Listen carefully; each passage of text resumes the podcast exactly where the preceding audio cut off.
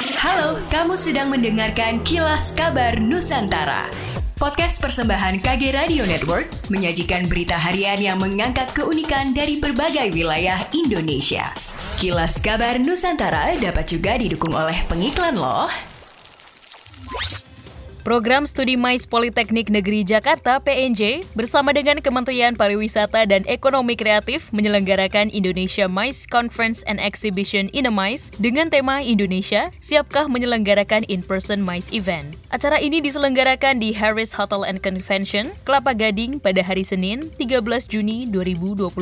Inemais 2022 diselenggarakan dalam rangka menyiapkan inovasi dan regulasi penyelenggaraan in-person Mais event pasca pandemi COVID-19. Hal ini disampaikan oleh Nara Kire Elaine Patia, Project Officer Inamais 2022 kepada Medio. Kami memiliki tujuan untuk menjadi wadah bagi para stakeholders industri mais untuk saling berkolaborasi dalam mengembangkan sekaligus mencari solusi permasalahan dalam industri mais di Indonesia. Beragam topik dibawakan dalam acara Inemais di tahun ini, yaitu kolaborasi pemerintah dan industri mais dalam memastikan keamanan penyelenggaraan in-person mais event dan di kesiapan Indonesia sebagai penyelenggara event event G20 di masa pandemi COVID-19.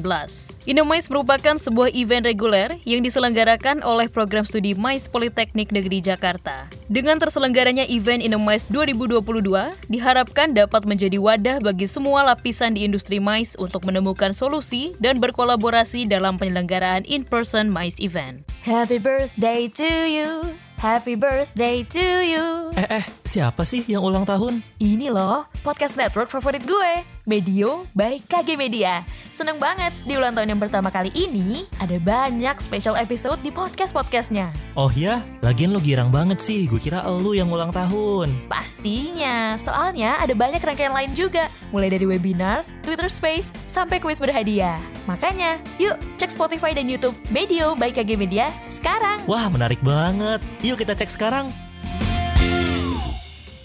Kasus penyakit mulut dan kuku di Kabupaten Malang tak kunjung melandai. Secara keseluruhan, 5.623 hewan ternak sapi sudah terjangkit penyakit yang mudah menular tersebut. Wakil Bupati Malang Didi Gatot Subroto menampik pihaknya kewalahan dalam mengatasi wabah yang menyerang hewan ternak ini. Saat ini pihaknya sendiri tengah melakukan perhitungan untuk pengalokasian dana dari belanja tidak terduga atau BTT guna menekan PMK. Saat ini pihaknya masih membutuhkan waktu untuk membahas pencarian dana bagi peternak. Selain itu juga Wakil Bupati Malang ini juga menyoroti penularan PMK di wilayah Malang Barat yang semakin merebak di wilayah tersebut, di mana dari Kecamatan Pujon, Ngantang, dan Kasembon, secara umum sekitar 75% masyarakat di tiga kecamatan itu menggantungkan hidupnya sebagai peternak sapi perah.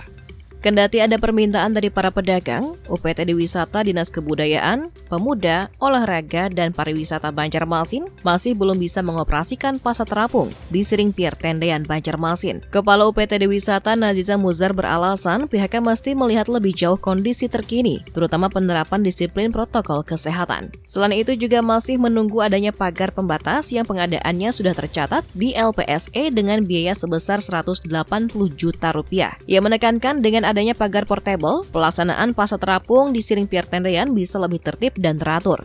Demikianlah kilas kabar Nusantara malam ini.